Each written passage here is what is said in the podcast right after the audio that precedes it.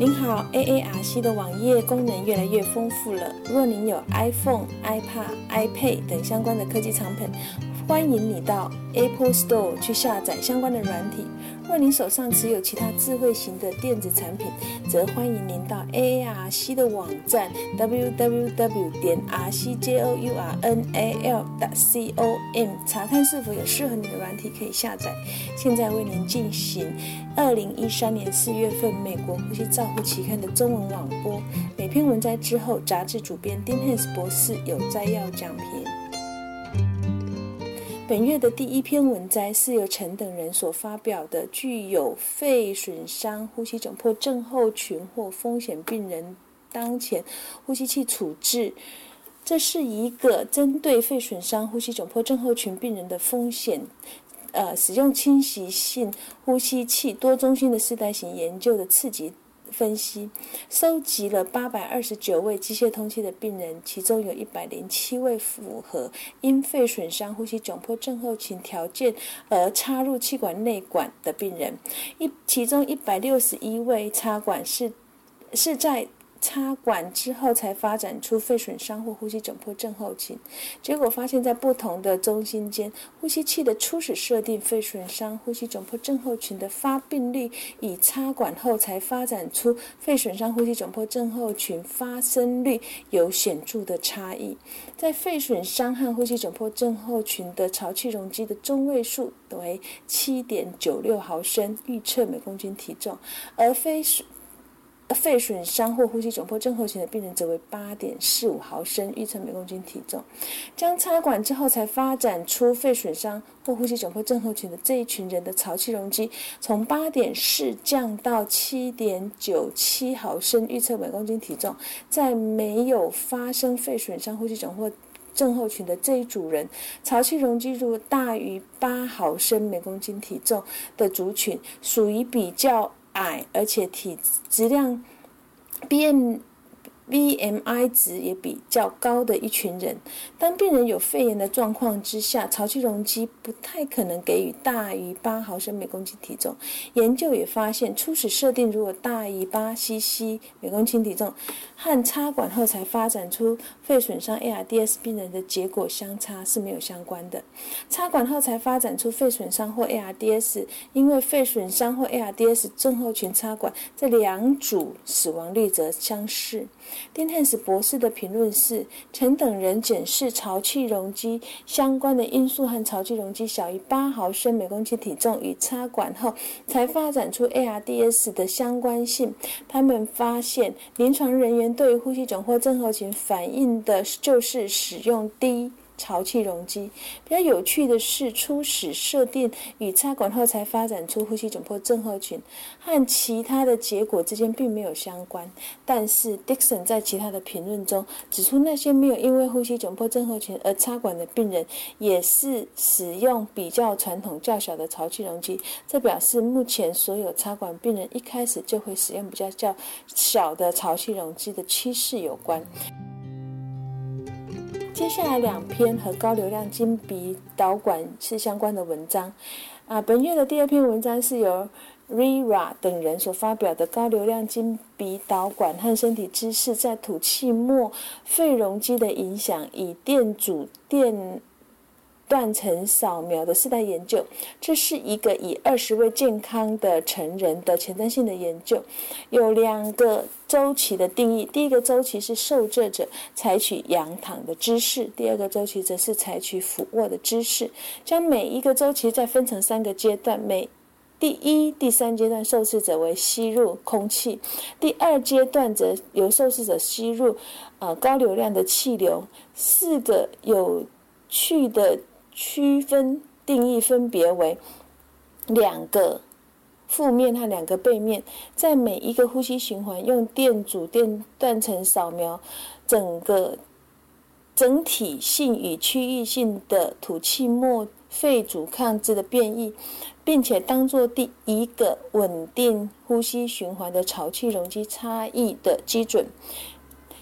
高流量鼻导管的整体性吐气末肺阻抗在仰躺时增加了一点二六单位，在俯卧时增加了零点八七单位。在俯卧时，区域性的吐气末阻抗变化是均匀的分布，腹面和背面区肺区域之间没有显著。没有差异，然而在仰躺的时候则有显著的差异。所以作者们所得到的结论是，不论采取任何姿势，经鼻导管吸入是可以增加肺功能的功能性肺移量，来增加整体区域性吐气末的阻抗。那俯卧的俯卧的时候，区域性的阻抗。呃，末吐气末的肺阻抗变化则变得比较均匀分布。仰躺的时候，轻型吐气末的肺阻抗则为负面比较高。第三篇文摘是由 Peter 等人所发表的，对缺氧呼吸窘迫症候群拒绝插管时使用高流量呼经鼻导管治疗的成效。作者收集五十位住在加护病房内缺氧的呼吸窘迫症候群的病人，病人。拒绝插管而使用高流量经鼻导管，他们排除了 pH2 高于六十五，以 pH 小于七点二八的病人。那监测结束为呃升级或非侵袭性呼吸需求的时候，作者们比较了这种提供高流量导管治疗前后的血氧饱和与。呼吸频率的差异，收案的病人主要诊断为间质性肺纤维化、肺炎、慢性阻塞性肺疾病、癌症、血液系统恶性肿瘤和充血血充血性心脏衰竭，住院率为六十 percent 高。高流量经鼻导管治疗起始设定浓度平均为六十七 percent，流量为四十三升每分钟。病人的平均血氧饱和度从八十九点一 percent 上升到九十四点七 percent，呼吸频率从三十一次下降到二十五次每分钟。有九位病人最后使用非侵袭性呼通气治疗，高流量经鼻。治疗的时间的中位数为三十小时。结论是，对于缺氧性呼吸窘迫症候群病人拒绝插管。的时候，使用高流量经鼻导管是可以提供一些适当的氧合，并且提供另外一种非侵袭性的方式。丁汉斯博士评论是：Rira 等人建议这种使用高流量经鼻导管的治疗，高流量的经鼻导管治疗是可以增加功能性肺余容积。那 Peter 等人所发现的是，对于缺氧呼吸性窘迫症候群拒绝插管时的高流量经鼻导管治疗，可以提供适当。氧合并成为另外一种非侵袭性的通气方式。鉴于越来越多的证据支持高流量的金鼻导管治疗 w e s t i n 等人建议可以更广泛的使用这种方式。第四篇文章是由阿曼等等人所发表的下肢骨折并发肺炎患者住院费成效。作者们研究下肢骨折患者接受住院。复健治疗是否会影响到并发症的肺炎的共病症的因素？从美国复健机构收集到九百一十九位住院病人的医疗记录，做次级的资料分析，总共收集从两二零零五年到二零零七年期间，一五三二四一位下肢住因为下肢骨折而住院接受复健治疗的病人。一般下肢骨折的病人有肺炎的共病症发病率大概为二点八 percent。以多变量模型发现，病人如果没有需要没有需要给付的共病症和并发症，啊，肺炎比较经验上住院时间是比较短的，出院的时间功能状态也是比较好的，而且它比较啊有较高的优势出院返家。丁汉斯博士的评论是：肺炎是住院老年人最常见的共病症，但它不会阻碍功能性恢复，或者是呃恢恢复，反而会增加医疗的成本。在病人共病症肺炎接受住院服务的老年医疗核销率就变高了。那本研究发现，下肢骨折病人的肺炎发生率为二点八 percent，在缺乏良好的住院复健服务下产生肺炎时，会使住院天数延长，出院的时候有较差的功能状态，那出院返家的胜算比是比较低的。第五篇文摘是由 Needham 等人所发表的，对睡眠呼吸暂停病人接受。持续气道阳压，简称 CPAP。它的原始睡眠多项生理检查图形的数据的视觉化的影响。本研究的目的是借由显示它的原始睡眠多项生理检查图形的数据，来提高病人使用持续气道阳压治疗的遵从性与效能。研究的对象是阻塞型呼吸暂停的病人，在试验组的病人，他在尚未使用 CPAP 治疗。时，他的病人显示他有详细的呃有详细的睡眠多项生理检查数据，包括睡眠多项生理检查所得到的图形监测数据，在。控制组的病人只看到他们非图形化的多化睡眠多项生理检查资本报告，从遵从性资的资料由收集四周用 CPAP 装置内部记忆卡来得到资料。结果资料分析两组在年龄、BMI 值、呼吸中止、呼吸不足的指数都没有显著的差异。CPAP 治疗一天使用的百分比，晚上使用 CPAP 的平均时。数两组之间没有显著的差异，以多重逻辑式回归，只发现身体质量指数可以增加改善遵从性的盖氏比。丁汉斯博士的评论是：CPAP 被认为治疗呼吸暂停的基础。但是病人对于这种治疗的遵从性不是很理想，因此可能导致持续的睡眠，如像白天嗜睡症啊和功能认知功能较差。不幸的是，给予病人看他自己的原始睡眠多生理检查数据并没有改善，而使用持续的阳正压呼吸的遵从性。然而，是 BMI 只是一个。CPAP 遵从性的一个强烈的预测值。第六篇文章是由王等人所发表的高解析度电脑断层在肺气肿患者的评估。本研究的目的是在评估高解析度电脑断层变量是否与其他已知。已知的那种分级肺气肿病人的临床状况是一样好的。作者以先进行详细的病史、身体检查，再进行血清血检查、肺功能检查以及高解析度电脑断层来评估肺气肿，由电脑数据来计算平均密度，分离出至少十五 percent 的衰减值，以衰减值呃。大小于等于呃负九五零 HU 来比较肺部相关区域的百分比和直方图相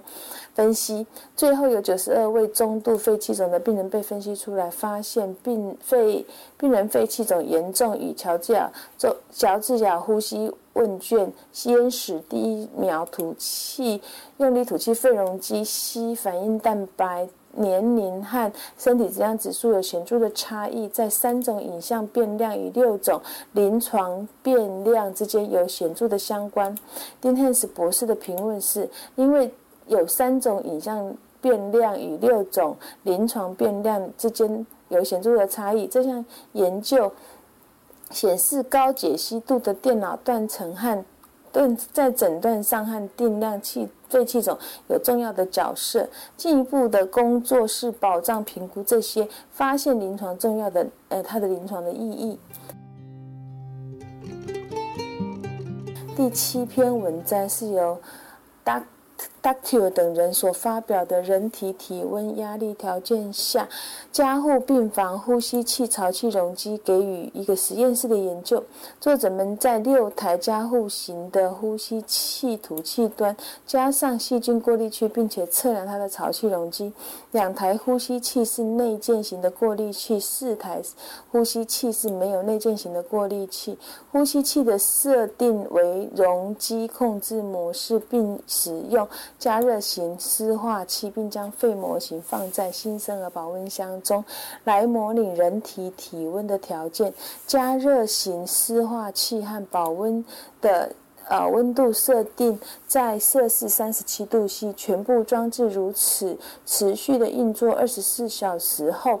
测量潮气容积设定在三百、四百、五百和八百毫升下给予潮气容积。他们发现，在人体体温压力条件下，在不同的加护病房呼吸器的潮气容积有误差。在吐气细菌过滤加了以后，误差值就更大了。丁汉斯的博士的评论是在呼吸器末端加上细菌过滤器，可能可以保保护吐气阀免于雾化治疗的水分啊。或者是水饱和，但是在环环境中，这种多重性抗药性细菌或 H1N1 的流感的肺部感染，这些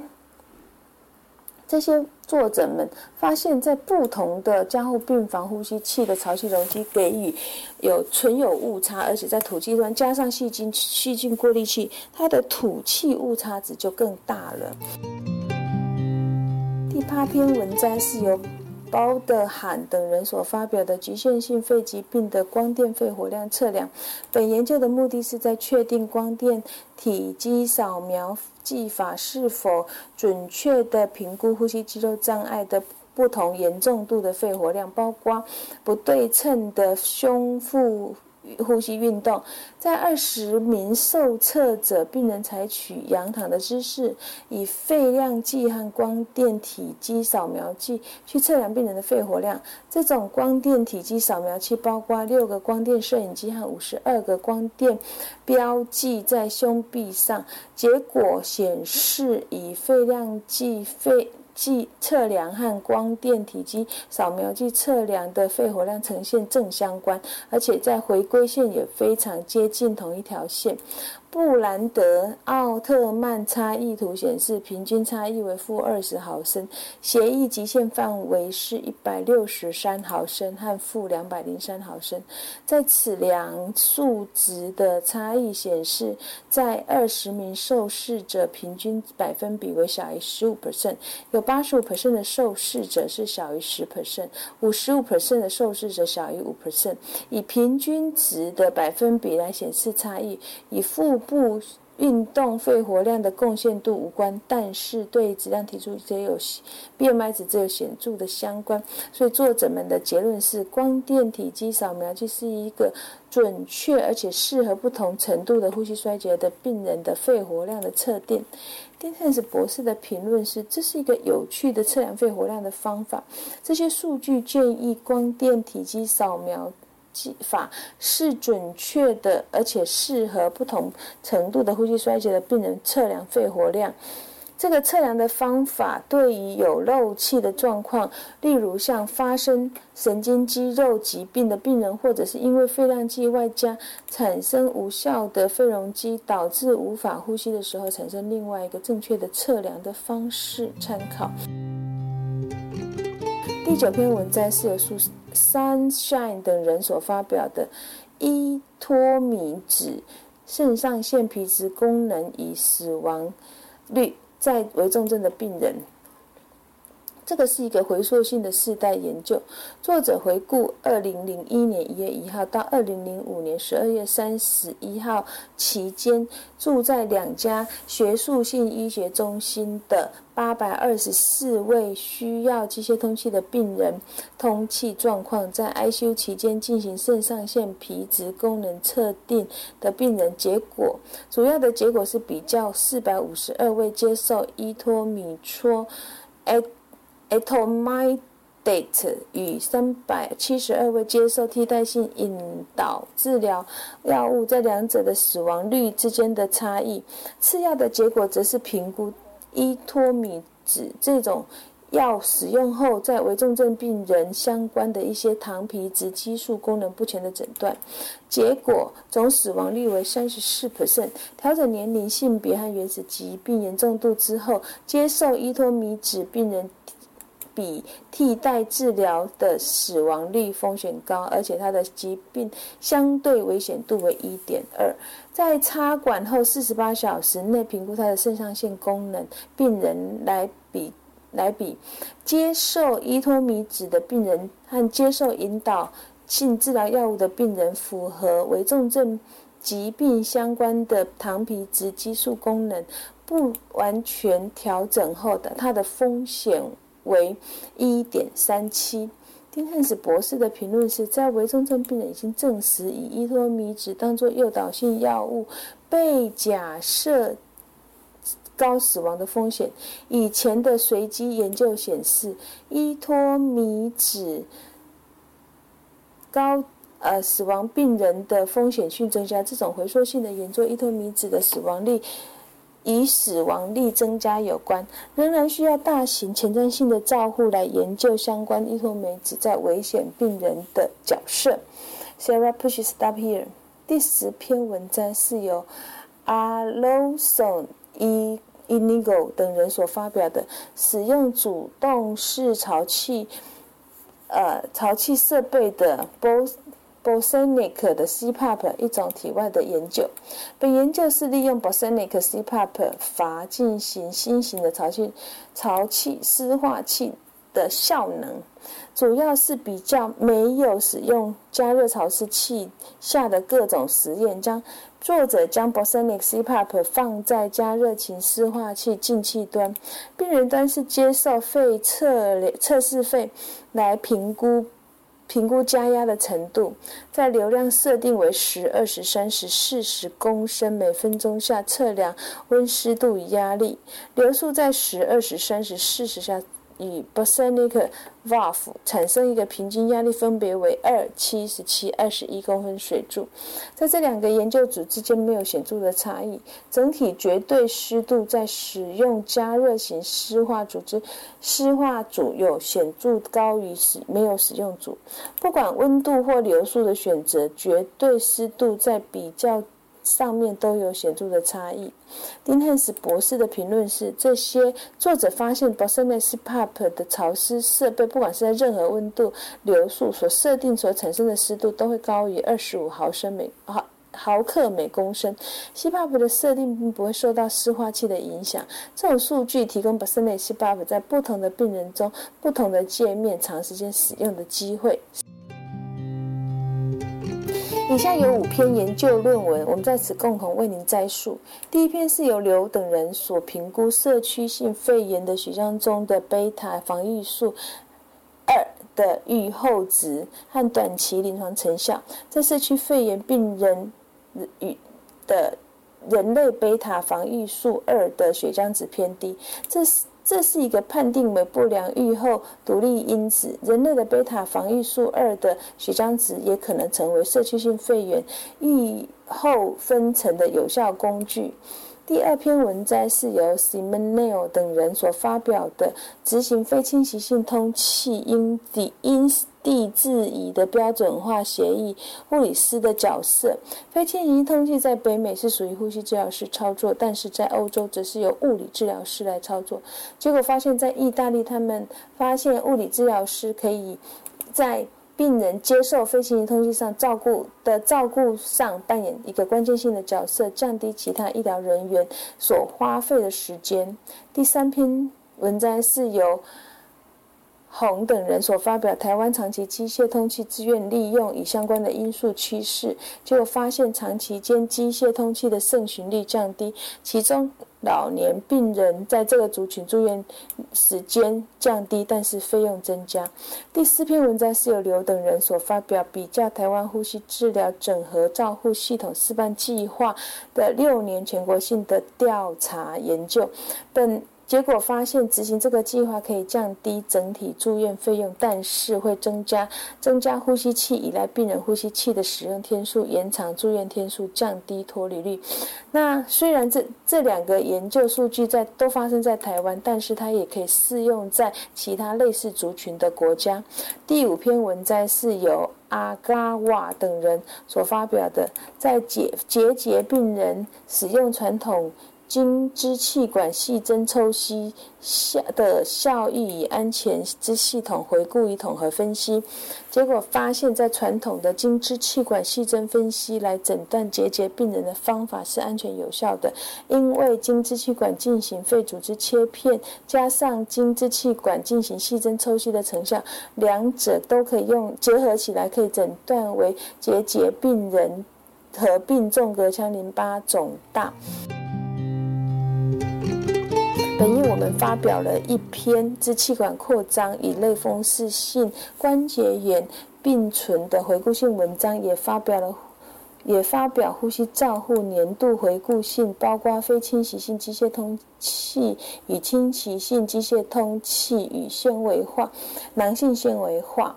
另外，网页线上的个案报告有肺移植后闭塞性支气管。炎病人使用氦氧混合器吸入治疗，与从支气管扩张剂吸入香烟滤嘴。本页的线上教学案例是由非属于红球菌种导致穿严重的穿洞型肺炎。以上是二零一三年四月份的呼吸照护期刊中文网播，由刘金荣呼吸治疗师负责播。播音与翻译，朱嘉诚呼吸治疗师负责修稿与审稿。如果您有进一步了解原文的需要或过去的议题，请您上美国呼吸照护期刊网站 www 点 r c j o u r n a l 点 c o m。你也可以由网络订阅，自动收到未来的网络播音议题。谢谢您的参与，再见。